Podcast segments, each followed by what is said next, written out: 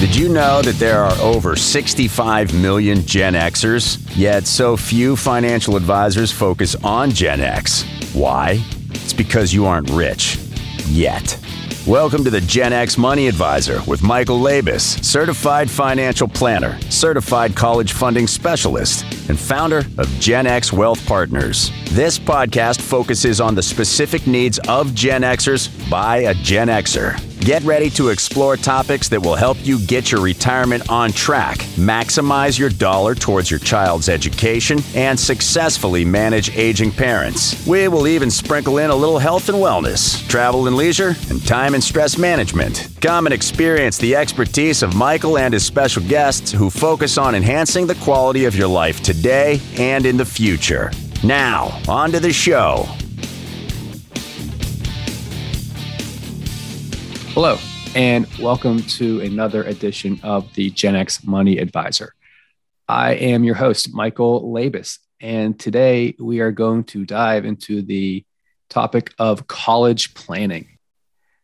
Now, college planning is a process and it starts well before you apply. I believe it is needlessly complicated, and that is by design.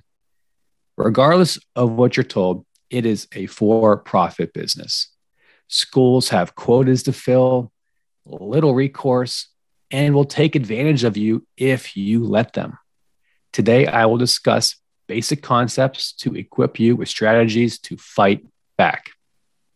Okay, so the first one, and probably the one that most people miss out on opportunities on, it's how do we pay for college? And there are many ways to do this. The first thing is got to start early. We have to start early saving for college.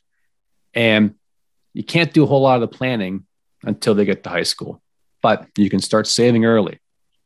You got that newborn, you start saving, right? Start saving then. I, I kid, but no, there's lots of options here to pay for school. Now, this whole discussion today is is in no means trying to be an in-depth analysis. This is basic concepts, and I plan on covering these a little more in depth in the future. So, if you've got questions on these, don't worry, I'll, I'll get to them. So, the biggest and most popular option is probably what they call a 529 plan. And a 529 plan is a tax advantaged savings account that when you put the money into the account, it grows tax deferred. You actually get a state tax deduction on your contribution. And if you take the money out for a qualified educational expense, it's tax free. That's pretty cool. But there are some drawbacks.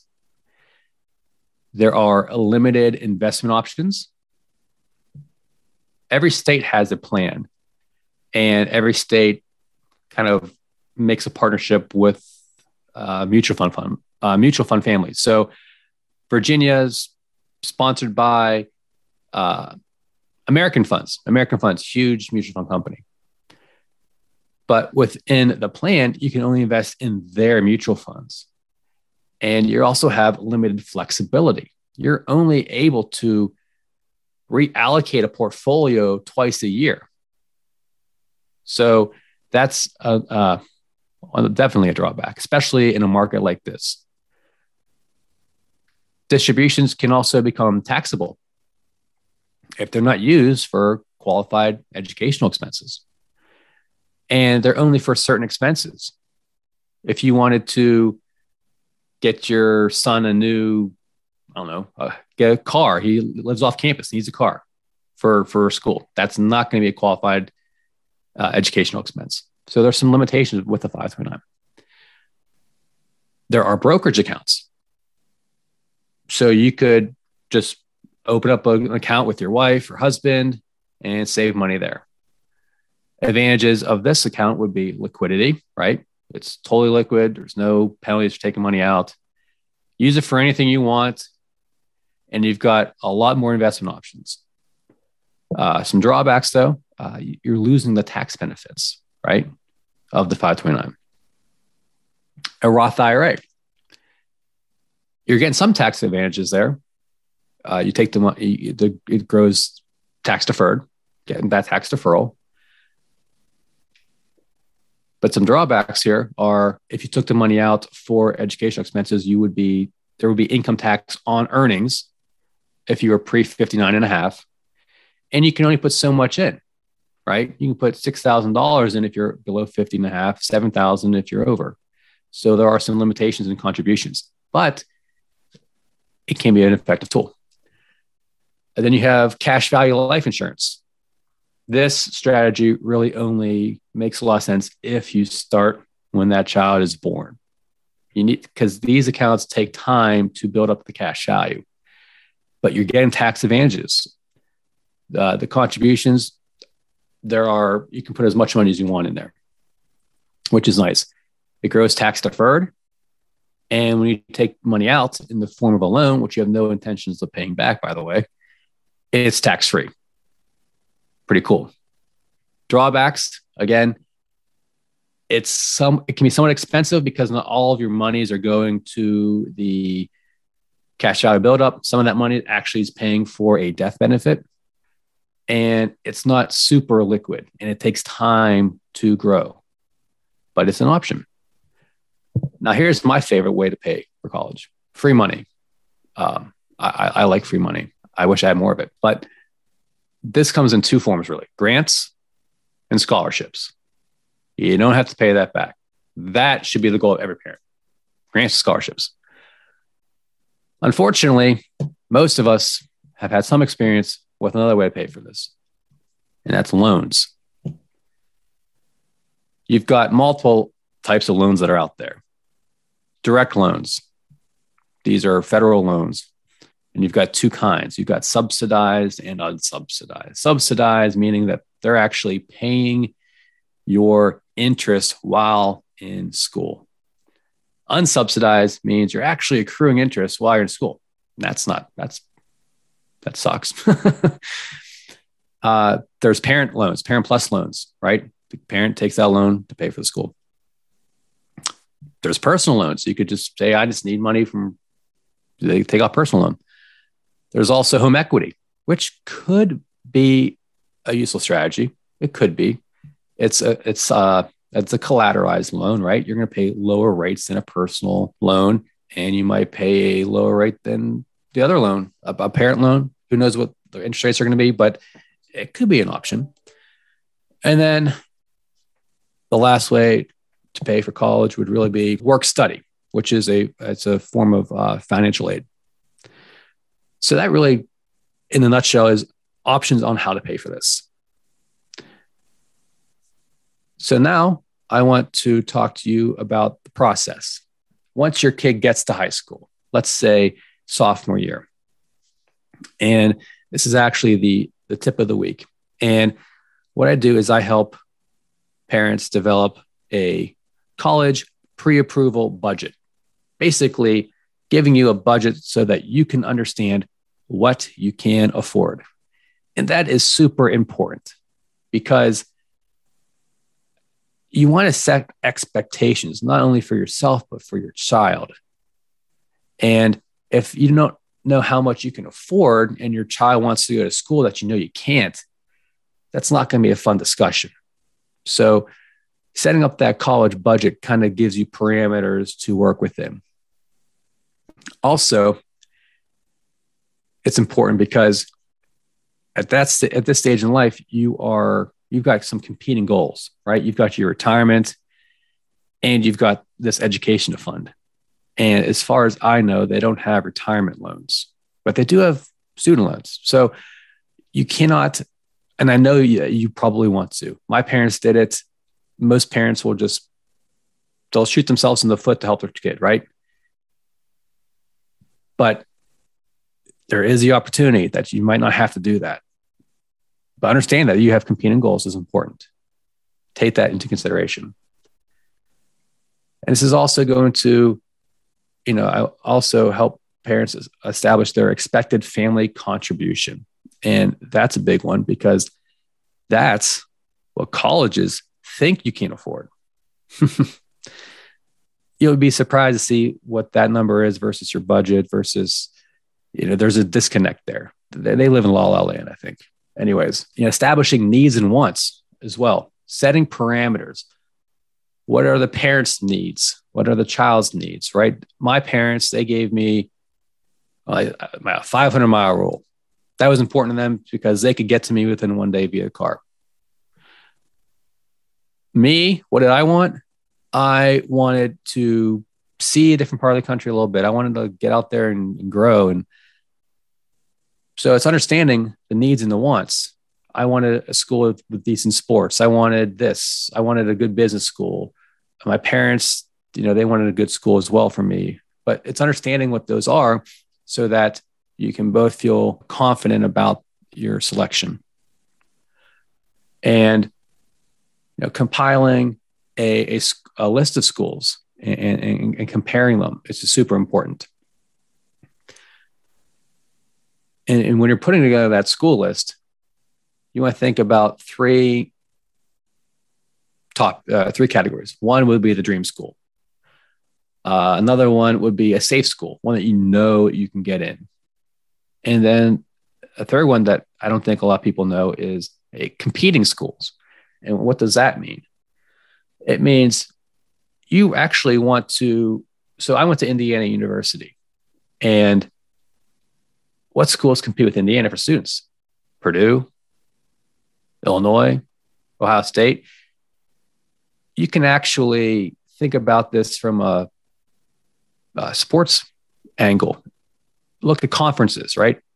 Big Ten, ACC, Big East, Big 12, whatever. These schools compete against each other for students. And I'll talk a little bit about that uh, and why that's important in a little bit. Also, you know, what are you going to major in? Do you expect to go to grad school? And if that's the case, you probably want to spend your money there and not an undergrad because that's where to get, you know, the most bang for your buck. And then think of breadth of offerings. I don't know how many times I talk to students who changed their major. And what if you were really set on a major and then two years in, you say, I just, you know what? This is not what I thought it was. And now you're at school and they don't have a whole lot of other offerings of something you want to study. So that has to go into the equation.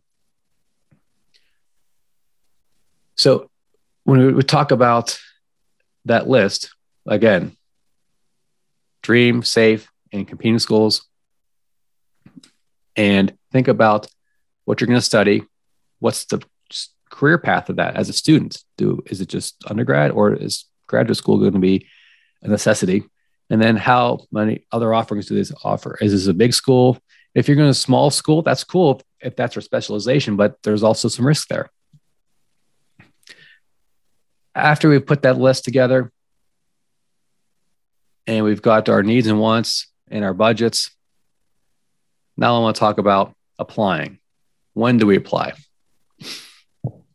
There's a lot of strategy involved with this as well. There's something called early decision. An early decision, let's say that you're a borderline student in terms of getting accepted into a school. And early decision might be your avenue. Basically, think of it this way. Still, uh, schools have quotas, right?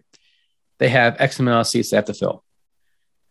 If they can get someone to commit early in the process, that's money in the bank. They know they know they got that seat filled. There's no question because early decision. If you are admitted via early decision, you have to go there.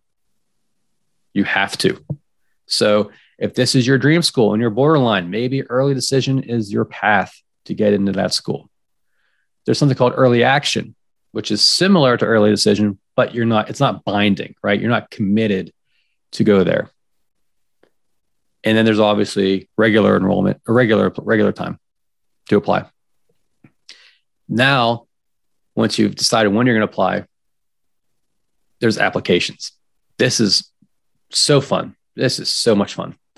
Some call it the FAFSA form, which I, am sure parents loathe because uh, it's complicated. There's so many questions. And unfortunately, this is the most common. And it's used by most public schools. And this FAFSA form basically determines your eligibility for financial aid, loans, the grants, and the work study. That's going to determine. And a lot of people say, I, I make too much money. I'm not, I'm not going to fill this out. Always fill out the FAFSA. And there are strategies to improve your eligibility for aid. And that comes down to, you know, getting down that, bringing down that expected family contribution, but regardless of your student's academic strength and your financial situation, there are strategies that can help you maximize your financial aid. There's another type of uh, application called the CSS, and that is used by private schools uh, like Harvard, uh, Stanford, and these this application is used to award non federal aid. It's much more in depth. They're going to want to know a lot about you. And but fortunately, it's only used by your private institutions. So you probably, unless you're looking to go to one of those schools, I'm not going to have to come in contact with that, which is good. After you've applied, you know, now the offers, rejections, they start to come in. But let's say you got an offer, and we'll use my school, Indiana. Let's say you want to go to Indiana. Good choice, by the way. You get in,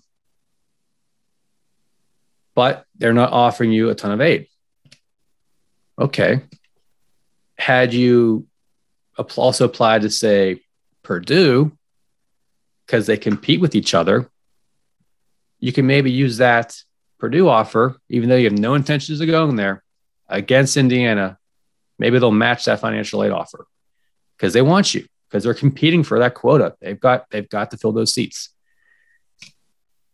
So that's why uh, getting that list of schools is so important because you can use it against them. Uh, the appeals process is really really powerful and can save you a lot of money. So when you're trying to tie this back into the process, when when do we how do when do we do all this? How do i get this stuff organized? Well there's a timeline here. And you know the freshman year is really things you kind of start to get an idea. The strength of your student right is he smart maybe not so much creating a plan freshman year just kind of start exploring schools right plant the seed hey uh, ask your ask your son. Uh, you know, you go to a football game, basketball game. What do you think about the school? What are your, thoughts on this? It just just get this conversation started. That's there's not a ton you can do freshman year, but just kind of under, let them understand that this is something that we're going to have to start talking about next year. Sophomore year is really a big year because you start to, you know, you take your PSATs, practice SAT, uh, you start to build a resume in terms of your coursework, and you're starting to, now that you've started to explore schools the freshman year, sophomore year, you start to compile that list of schools. Junior year, uh, you take the SAT, which is a big one, and you start to really hone in on schools you want to go to. You attend college fairs, you're out there, you maybe visit some schools. Your senior year, that's where you want to maximize your test scores. If the ACT or the SAT you took was weak, take it again. Also, you're going to be completing your applications typically in the fall of your senior year, September, October. You complete the FAFSA.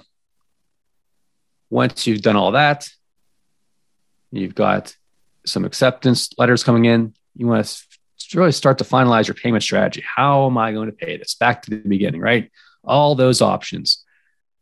When do you pay it down? When do you use this? And as an example, a 529 account, let's say your grandparents had one for you. You only want to use their that money in your junior or senior year.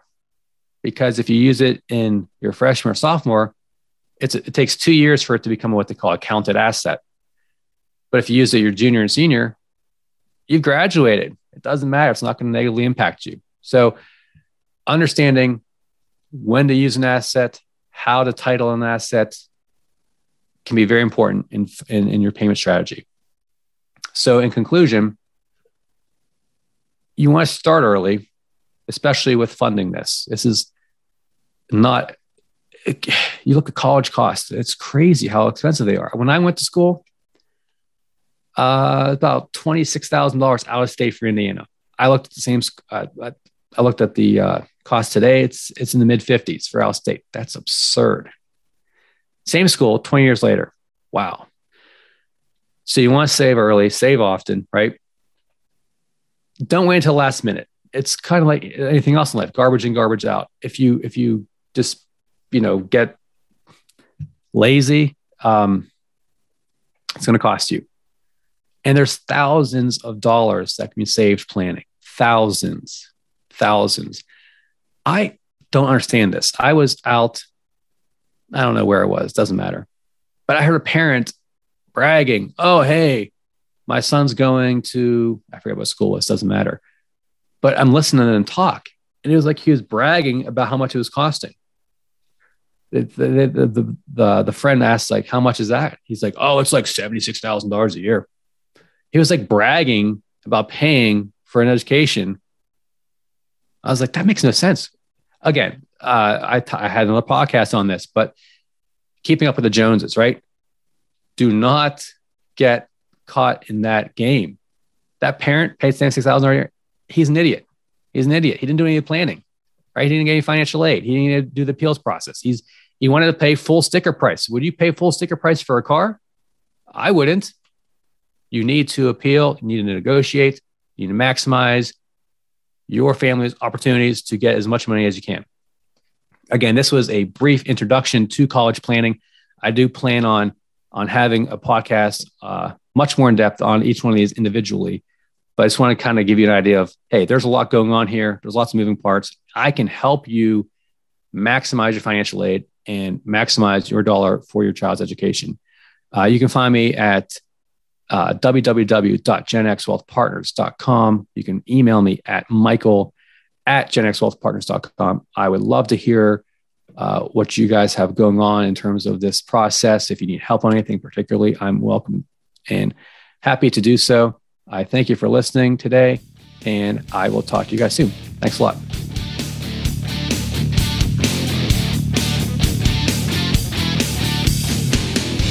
Thank you for listening to the Gen X Money Advisor podcast. Click the follow button below to be notified when new episodes become available. The information covered and posted represents the views and opinions of the hosts and or guests and does not necessarily represent the views or opinions of Gen X Wealth Partners. This content has been made available for informational and educational purposes only. The content is not intended to be a substitute for professional financial advice. Always seek the advice of your financial advisor or other qualified financial service providers with any questions you may have regarding regarding your individual situation. Securities offered through Kestra Investment Services, LLC, Kestra IS, member FINRA SIPC. Investment advisory services offered through Kestra Advisory Services, LLC, Kestra AS, an affiliate of Kestra IS. Gen X Wealth Partners is not affiliated with Kestra IS or Kestra AS.